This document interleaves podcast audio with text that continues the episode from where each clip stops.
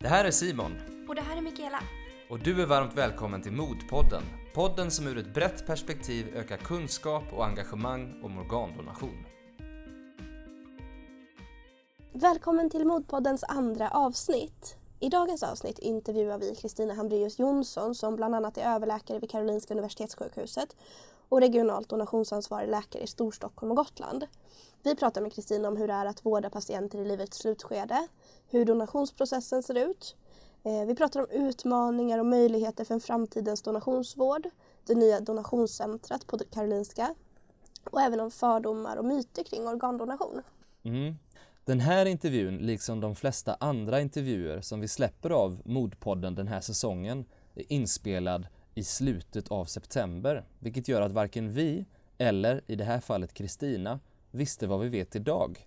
Det vill säga att socialminister Annika Strandhäll valt att inte gå vidare med Anders Miltons donationsutredning. Det betyder att vi i samtalet med Kristina och med flera andra av våra gäster talar rent spekulativt om donationsutredningen. Men nu över till intervjun som lät så här. Hej och välkommen till Modpodden, Kristina Hambraeus Jonsson. Tack.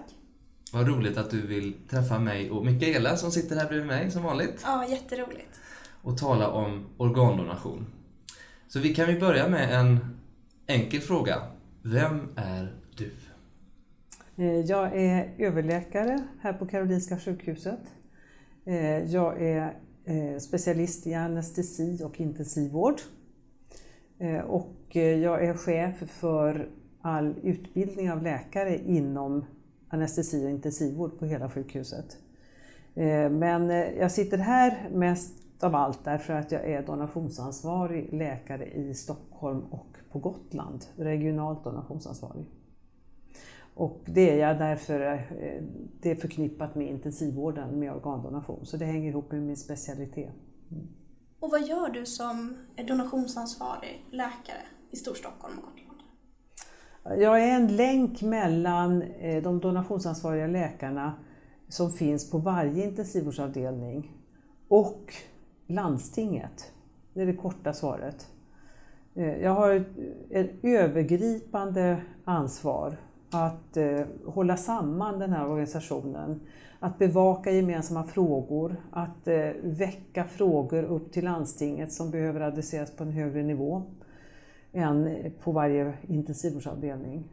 Jag har, bidrar med att se till att eh, eh personal eh, får den utbildning de ska få. Och jag har även kontakt med de andra regionernas donationsansvariga läkare och sköterskor, kontakt med Socialstyrelsen. Så att det, det är en samordnande funktion kan man säga. Okej, om vi backar bandet lite grann. Hur kommer det sig att du blev läkare? Ja. Min mamma hävdar att jag velat det sedan jag var fem år. Jag tar den, eh, det påståendet med en nypa salt.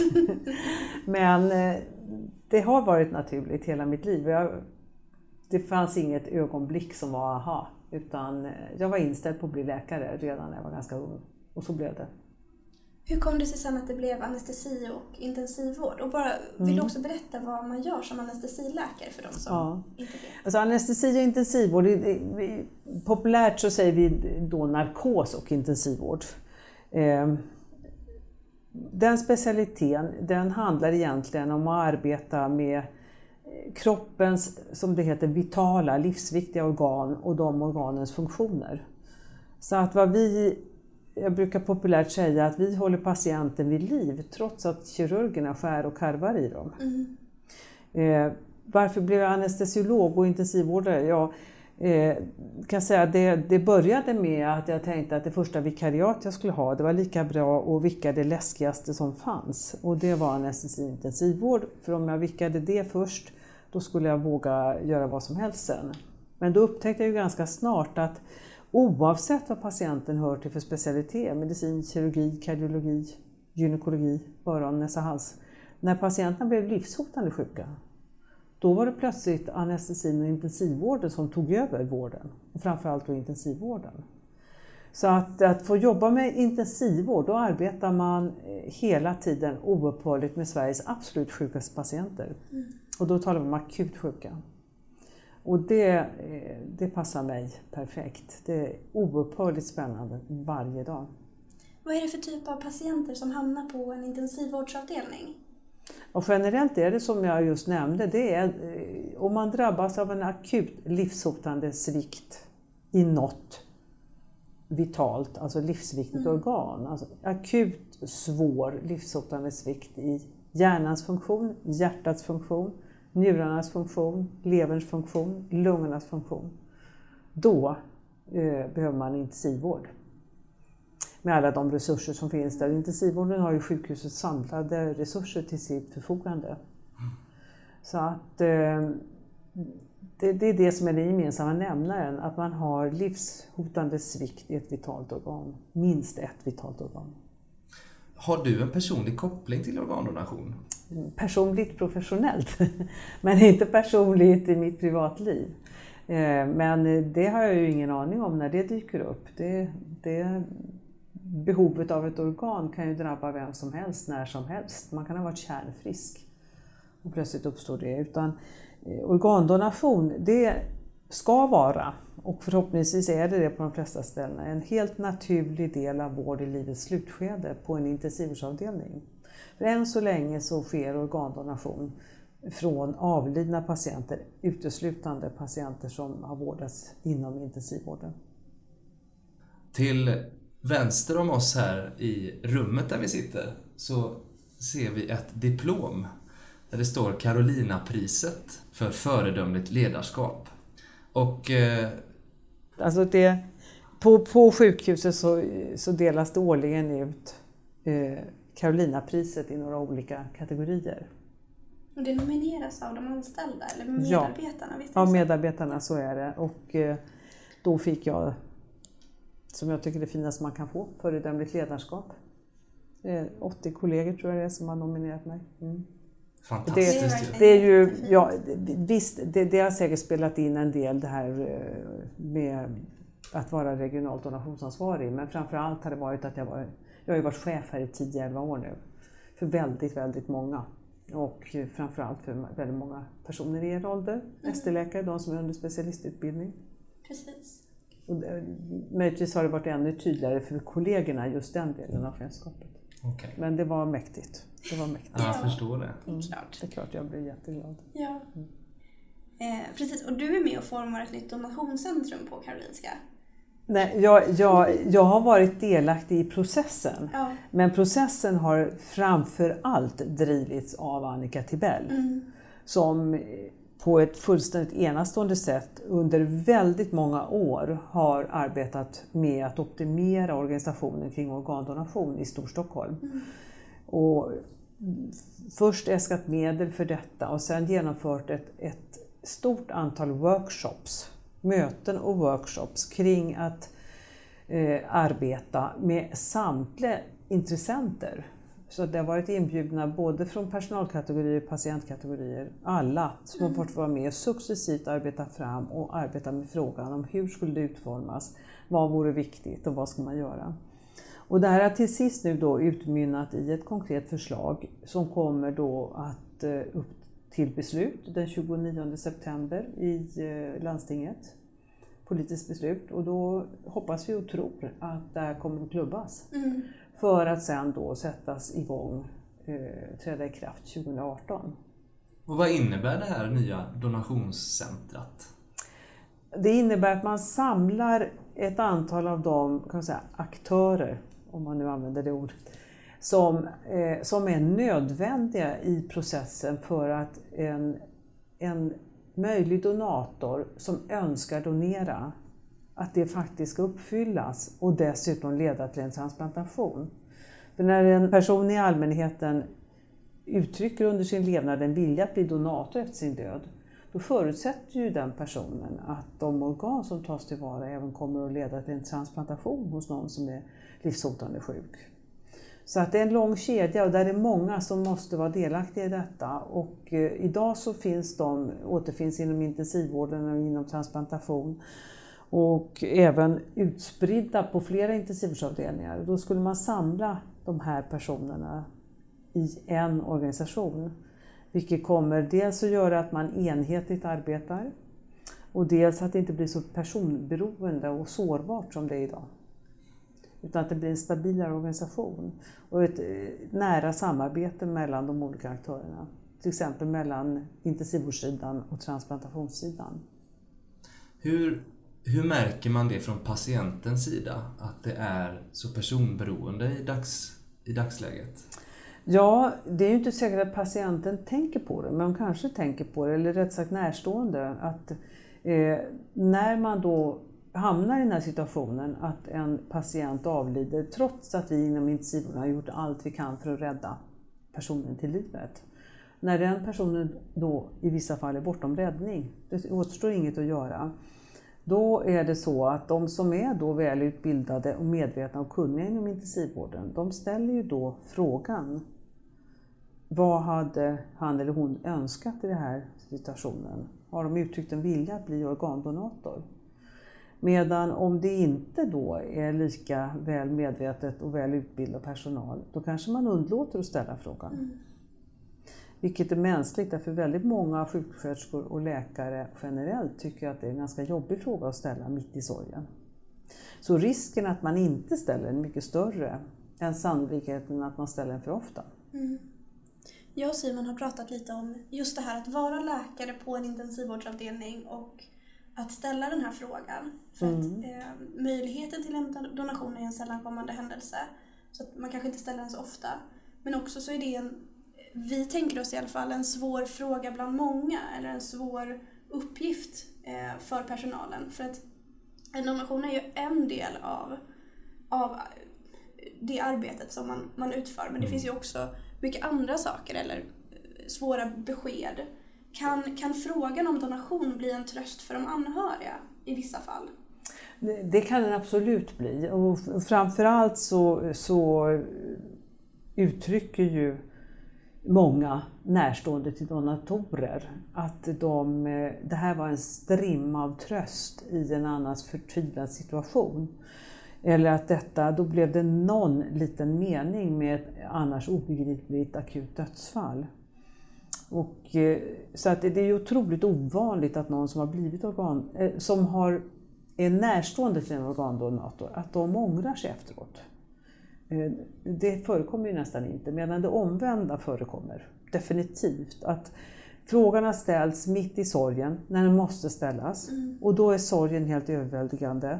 Och när närstående då får den här frågan som är förhållandevis liten för dem, då är det, alltså, risken finns att man bara svarar nej. Man svarar nej till hela situationen, man svarar nej till döden, man svarar nej. Sen, när det har gått lite tid och det har sjunkit in att döden var ofrånkomlig, mm. den gick inte att påverka, den hände hur som helst. Så hade det varit en tröst om det dessutom hade blivit en donation. Mm. Och då, därför så är det, det förekommer eh, regelbundet, att, eller ofta, att, att närstående ångrar om de har sagt nej. Men för personalen, ja, det, är, det finns ju en, en tro ibland att läkare, ni läkare vill bara ha organ. Jag skulle säga risken i Sverige är oändligt mycket större åt andra hållet. Att intensivvårdspersonal och intensivvårdsläkare, de vill ha allt fokus på att rädda livet på den patient de har. Allt! Och för personalen och läkarna, det, det är också ett sorgarbete liksom för närstående när man mister en patient man kämpat som bara den för. Att man mister, man inser att det, nej, vi är vid vägs ände, vi kommer inte kunna rädda det här livet. Och då finns det definitivt eh, en tröskel hos många att i den här situationen väcka frågan om organdonation. För den måste väckas i direkt anslutning och det kommer mm. väldigt nära inpå. Och en del de tycker att det är obehagligt. De är själva fortfarande ledsna för att de har mist patienten. De tror att de närstående ska ta illa upp. Att de gör de närstående en tjänst genom att inte fråga. Men med ökande kunskap och medvetenhet så håller det här långsamt, långsamt på att ändra sig.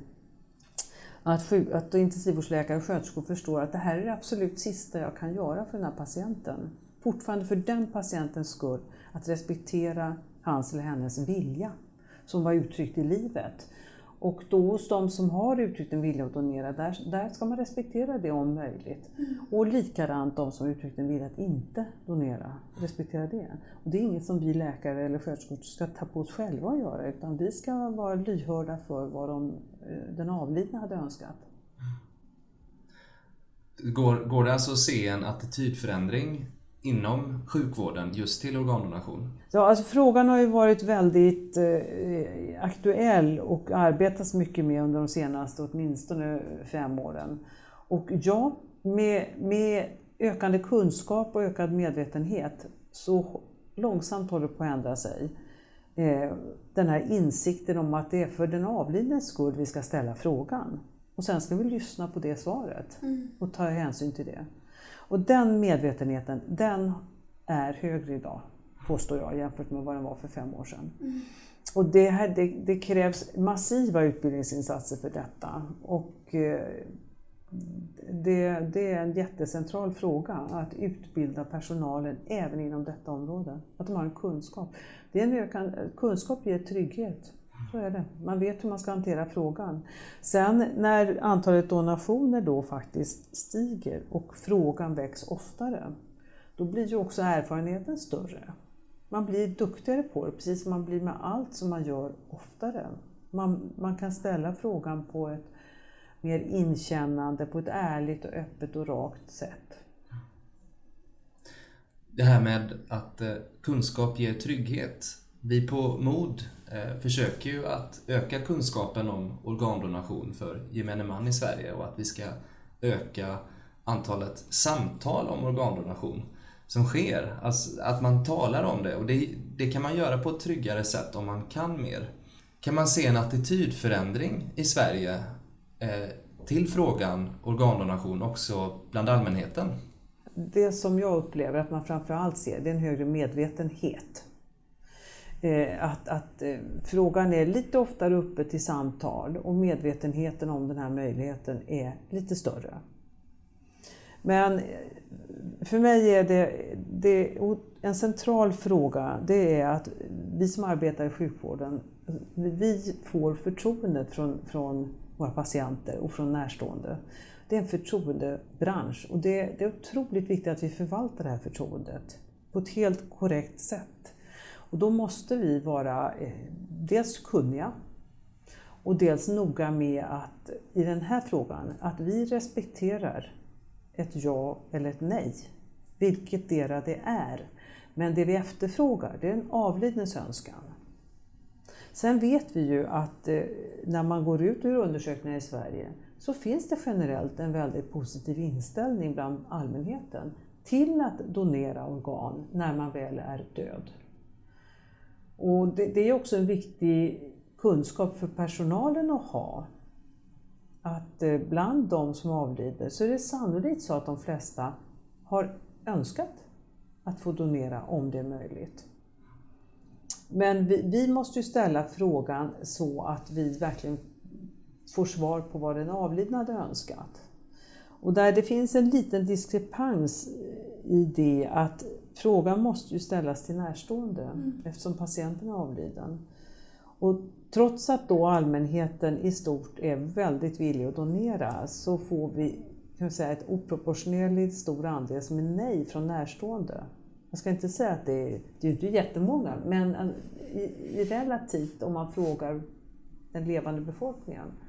Och det, möjligtvis beror det på att när man sitter i den här situationen, som jag sa, dels är det det att man säger nej till hela situationen.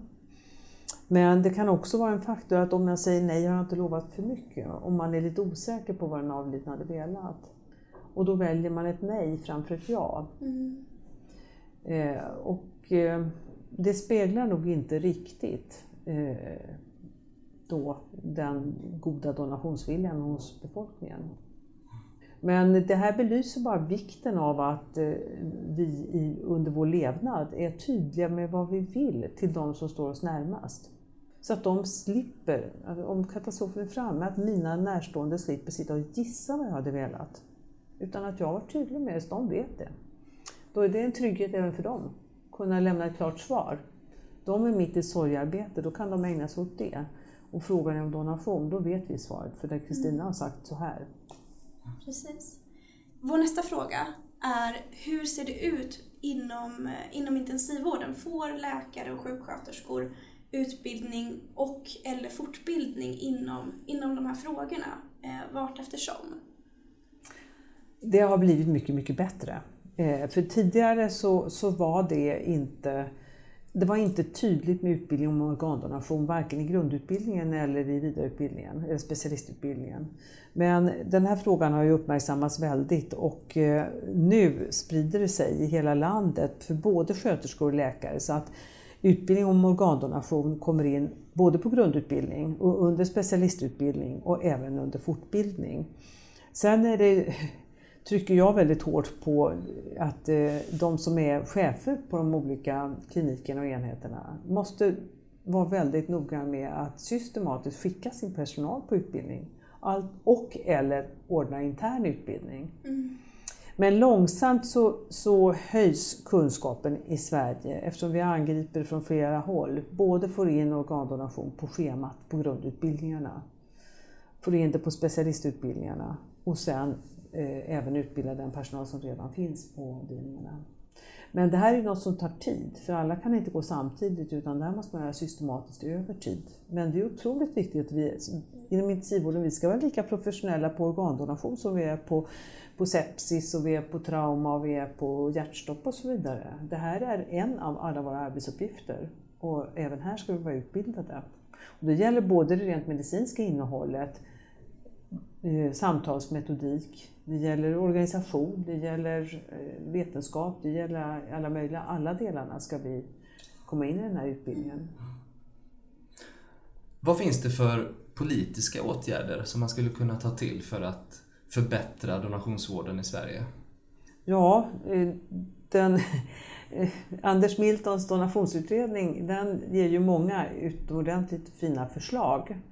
Och förhoppningen är naturligtvis att de förslagen ska implementeras i svensk lagstiftning och komma in som en naturlig del av sjukvården. Eh, och där har vi inte sett än vad en eventuell proposition kommer att innehålla. Men eh, även här kan vi säga en medvetenhet om kunskap hos politikerna är jätteviktig. Eh, de är valda, de sitter på allmänhetens mandat. Om allmänheten vill ha denna sjukvård då är det politikernas uppgift att organisera samhället så att det finns, genomdriva de här förslagen. Och nu, nu blir det ju då ett politiskt beslut just i Storstockholm om, eh, vi tror ju att det här kommer att gå igenom, om ett regionalt donationscentrum eftersom det är, som du nämnde, en sällanhändelse. Därför ska det vara en stabil organisation runt. Och sjukvårdens organisation den ska ju spegla allmänhetens önskemål om vad sjukvården ska ge. Det, det, det är ju, allmänheten bekostar ju det vi gör via skattemedel. Vi måste förvalta det på ett bra sätt och göra, försöka motsvara de förväntningar som allmänheten har. Där ingår organdonation. Mm. Hur tror du att situationen ser ut om fem eller tio år? Jag tror vi kommer att se några förändringar eh, som är ganska tydliga om man blickar bak. Eh, jag tror att eh, det kommer att vara en naturlig del av vård i livets slutskede på intensivvårdsavdelningen. Det tror jag, för det håller redan på att ändra sig. Eh, jag tror att vi vid det laget har, eh, förutom donation eh, i den form det förekommer idag, när, när då patienter som har en svår nytillkommen hjärnskada avlider i det som kallas för total hjärninfarkt, det vill säga de är döda med pågående respirator och med slående hjärta kan donera så tror jag att även patienter som först drabbas av ett cirkulationsstopp, mm. att även de kommer få möjlighet att donera. Och på det viset kommer det bli fler. Eh, sen hoppas jag och tror något som egentligen inte hör till organdonation men som möjligtvis kan ha en indirekt effekt. Jag hoppas att eh, hjärnskadevården av alla Sveriges eh, strokepatienter förbättras. Mm. För den har släpat efter. Det har inte varit självklart att våra strokepatienter i landet har fått eh, en riktigt modern hjärnskadevård. Och det håller långsamt på och svänger. Vilket då kommer förhoppningsvis och sannolikt att göra att fler överlever, kommer hem till sina nära och kära. Men det kommer också göra att de får en intensivvård som de som trots att de får det inte går att rädda istället kan få möjligheten att bli donatorer. Men det är en indirekt effekt, för det primära där det är att rädda fler strokepatienter till eh, liv och hälsa. Det är absolut det viktigaste. Precis. Och vi skulle också vilja prata lite om själva donationsprocessen. Innan det blir aktuellt att, att fråga de anhöriga om den, avlidnes om den avlidnes vilja. Hur ser processen ut fram till det? Det kommer in en patient till intensiven. Eh, och vad händer fram till... Eh, man måste ju konstatera att den här personen är död och det görs flera gånger om jag har förstått det rätt. Visst är det så? Ja, de här patienterna, det, det, det, som jag nämnde i början, så det kommer in patienter som är akut livshotande sjuka. Och eh, bland de som kommer in till intensivvårdsavdelningen så finns det de som har en svår nytillkommen hjärnskada. Och den hjärnskadan kan bero på en mängd olika saker. Det kan vara en väldigt svår olycka. Det kan vara ett hjärtstopp där hjärtat stått stilla en tid men sen har man fått igång hjärtat. Men att det här stoppet var så långdraget så att hjärnan tyvärr helt förstördes. Eh, och det finns svåra spontana hjärnblödningar, strokepatienter. Eh, och Oavsett då orsak, så de patienterna, det, det första är att de kommer in akut de här, de tas om hand och omedelbart och som jag nämnde med sjukhusets samtliga resurser så försöker man ju rädda livet på den här patienten. Återställa liv och hälsa. Och det är ju det, det absoluta målet. Först och främst bota, i andra hand lindra och i varje fall bereda patienten en möjlighet att komma hem. Eh, men bland de här patienterna så finns det de som trots alla resurser och alla insatser avlider. Hjärnan blir totalt och oåterkalleligt helt förstörd, alla funktioner. Och då är man definitionsmässigt död. Och döden kan fastställas på olika sätt. Eh, Men det finns bara en död och det är otroligt viktigt. Ibland talar man om hjärndöd och hjärtdöd. Men det är inte olika att man kan vara död på olika sätt. Man är död. Däremot så kan man bestämma det här, det vill säga fastställa, diagnostisera döden på olika sätt. Och när det då är med, hos en patient med så kallat fort, där hjärtat fortfarande slår, då, då måste det ske med så kallade direkta kriterier. Det är väldigt noggrann neurologisk undersökning där man undersöker hjärnans samtliga funktioner systematiskt. Och den här undersökningen ska göras av en specialistkompetent läkare. Den ska upprepas med minst två timmars mellanrum. Och i vissa specialfall måste man därutöver gå vidare med en, en, en kärlröntgen av hjärnan. Men det här, det här är reglerat i lagtext i Sverige. Precis. Och hur, hur kommer det sig att eh, trots att hjärnan inte fungerar och inte har någon cirkulation, att hjärtat i vissa fall kan fortsätta slå? Det kan fortsätta att slå ett tag men det kommer inte pågå i all oändlighet därför hela styrsystemet är utslaget. När hjärnan, det är hjärnan som är hårddisken som styr alltihopa. Eh, utan det här hjärtat är ju en mekanisk pump. Eh, och jag vet inte om ni gjorde försök i, i, när ni gick i skolan i biologin på, på grodmuskler och man skulle titta på nerver och muskler och grodmusklerna Precis. hoppade även om de inte var kopplade till en groda. Det är lite samma sak här. Det är ett system som kan fortsätta att ticka under ett tag trots att styrsystemet, hjärnan, är utslagen. Eh, Och eh, det gäller då hjärtat som är egentligen en mekanisk pump. Eh, sen när det gäller lungorna, andas skulle man då inte göra om det inte var så att man var kopplad till en respirator och det är ju en helt konstgjord, det är en, eh, respirator är en pump som pumpar ut och in luft. Det är ju inte att man andas själv. Men sammantaget gör det att eh, så länge den här respiratorn pumpar och hjärtat slår, då får organen syresatt blod. Vilket gör att organen är i skick att kunna transplanteras.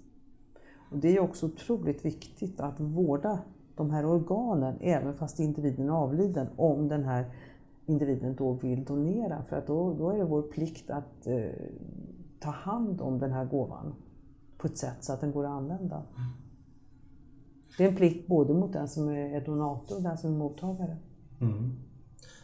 Finns det några övriga förändringar som du skulle önska för att kunna ta tillvara, för att man ska kunna ta tillvara på fler organ i Sverige? Ja, det, är ju ett pärlband av samverkande eh, saker som måste klaffa. Det, det är klart att jag önskar att eh, det fanns ett allmänt medvetande hos befolkningen.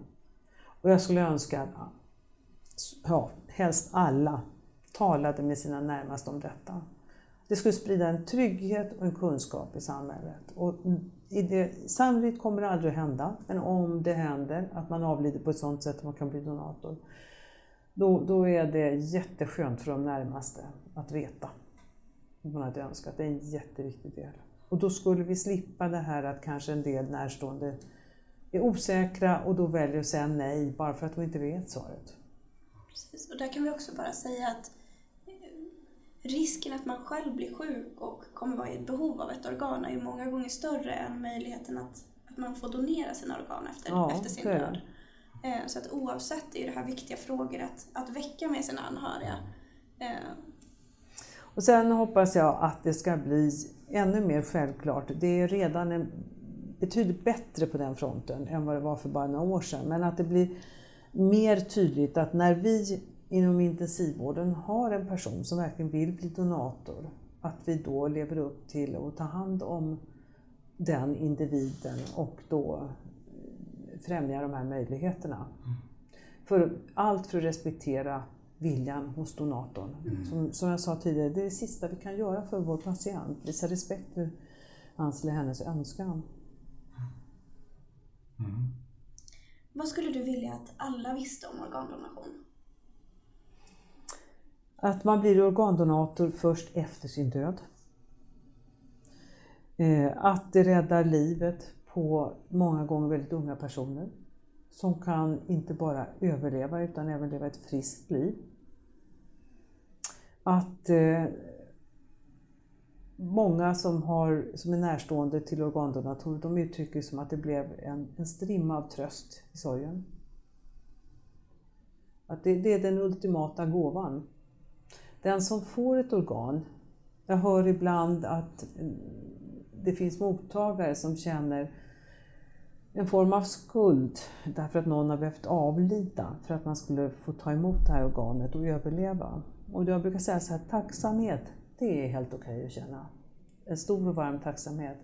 Men skuld, den hör inte hemma där. Därför den här personen som har donerat, den önskade det. Det var en vilja att få donera organ. Så gärna tacksamhet, men inte tacksamhetsskuld. Just det. Finns det några fler, eh, några fler eh, myter eller eh, missuppfattningar du ibland möter av eller möter hos anhöriga eller hos andra människor kring organdonation? Vi har ju berört vissa av dem, det här med att intensivvårdspersonalen inte skulle göra sitt allra yttersta för sin patient. Ja, den frågan har jag mött någon gång. Att, mm. att, eh, eller rätt sagt det påståendet, ja men ni läkare vill bara ha organ. Mm. Och eh, där är det helt tydligt att jag har fått brottas med exakt det motsatta. Mm. Man tar inte upp frågan om organdonation. Det är ett mycket större problem i Sverige. Eh, och eh, Sen tycker jag det är rätt viktigt för allmänheten att förstå att vem som helst kan drabbas av en sjukdom som gör att du akut behöver ett organ. Det är fullt friska unga människor som går runt som plötsligt drabbas av en livshotande leversjukdom eller hjärtsjukdom eller lungsjukdom. Eh, det, det, det, är inte de andra någon annanstans som inte ser som behöver organen utan det är, är familj och vänner och bekanta mm. runt omkring oss, helt vanliga människor. Precis, och ibland kan man höra om eh, och människor som är lite äldre som säger att nej, det är ingen idé att jag pratar om det här mm. eller skriver upp mig för att jag är för gammal för att kunna donera mina organ. Hur ser det ut där? Finns det en ja, övre åldersgräns? Det, det, det, finns, den typen av fördomar finns definitivt, att man tror man är för gammal eller för sjuk. Mm. Eller att man gömmer sig bakom de argumenten. Men så, så är det inte. Va? Utan eh, ålder finns ingen gräns. Och sjukdom ska man inte heller yttra sig om. Jag säger till och med till mina intensivvårdsläkare att ni ska inte fatta beslut om det här, för det här ändrar sig hela tiden. De som kan bedöma om ett organ går att transplantera eller inte, det är transplantationskirurgerna och det görs väldigt noggranna undersökningar av varje organ som transplanteras. Och individuella undersökningar. Är man gammal så kanske man i alla fall har väldigt pigga njurar eller lever. Och är man sjuk i ett organ så kanske man är frisk i ett helt annat organ. Precis. Så att eh, den typen av, av funderingar, de kan man helt lägga åt sidan. Mm. Eh, för att det, det kommer att göras en bedömning om det osannolika skulle hända, om man får möjlighet att bli donator. Då görs en bedömning av varje enskilt organ. Ska vi till sist fråga den svåra frågan då? Vem skulle du vilja att vi intervjuar i ett kommande avsnitt av Modpodden? Ja, det, alltså det för, självklara valet för mig inom professionen, det är Annika Tibell. Och jag kanske har ni redan henne på listan. Ja, Men hon, hon är extremt kunnig om både transplantation och organdonation och dessutom professor i etik. Det, hon, hon har hela bilden och kunskapen. Eh, sen är det naturligtvis väldigt gripande och eh, alltid värt att lyssna på. Både personer som väntar på organ, vad denna smärta och förtvivlan, eller närstående till någon som väntar. Och även de då som är närstående till de som har blivit donatorer. Sen finns det ju internationella storheter. Vi besöks ju ibland av Frank Delmonico och då blir det ju på engelska men det är också en person som är otroligt kunnig, transplantationskirurg och chef för New England Organ Bank i USA. Spännande människor. Verkligen. Tack så jättemycket för det Kristina och tack för att du gästade i Modpodden. Tack så mycket. Tack! Mikaela, hur känner du efter intervjun med Kristina? Jag är väldigt tacksam över att Kristina ville gästa oss i Modpodden. Hon är otroligt kunnig och engagerad i frågan om organdonation. Hon brinner också för utbildningen inom sjukvården och trycker på hur viktig kunskap är, vilket verkligen är sant. Samtidigt känns det också rätt vemodigt att vi- att vi pratar om vad en eventuell proposition, alltså ett lagförslag, baserat på Anders Miltons utredning skulle kunna göra för donationsvården i Sverige. Kristina, precis som många andra vi har intervjuat under tidiga hösten, har uttryckt en önskan och engagemang kring att utredningen ska leda till en proposition. Nu vet vi att socialministern valt att inte gå vidare med utredningen. Mm. Hur känner du Simon? Jag, jag fastnar vid en massa saker. Eh, Kristinas ord om att en donation i många fall blir en, en strimma av tröst i sorgen efter att ha mist någon är otroligt viktigt att minnas tycker jag. Att det kan skapas mening med en så sorgefull händelse när någon avlider. Något annat jag har med mig är att Kristina tycker se sig en positiv utveckling vad gäller människors medvetenhet om varför vi talar om organdonation och att det faktiskt är för en avlidnes skull vi ställer frågan. Jag tycker även att det är viktigt att understryka Kristinas ord om att sjukvården verkar i en förtroendebransch. Det är jätteviktigt att minnas att vi måste ha förtroende för att sjukvården respekterar varje individs vilja att donera.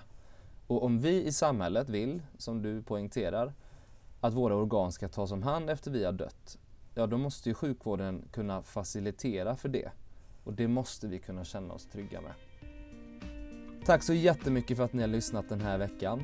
Nästa vecka kommer ett avsnitt där vi intervjuar Bea Hallby, en 23-årig tjej från Skåne som mitt i detta nu väntar på nya lungor. Och för er som blev nyfikna på Annika Tibell som nämndes i det här avsnittet så kan vi med glädje meddela att en intervju med Annika släpps om ett par veckor. Ett jättespännande avsnitt med Sveriges kanske mest betydelsefulla person för frågan om organdonation och transplantation. Tack för den här gången. Vi hörs nästa vecka. Hej då! Hej då! Vill du komma i kontakt med oss på Modpodden? Hör av dig till mejladress podden merorgandonation.se. Du hittar oss även på Facebook, Mer Organdonation och på vår hemsida www.merorgandonation.se.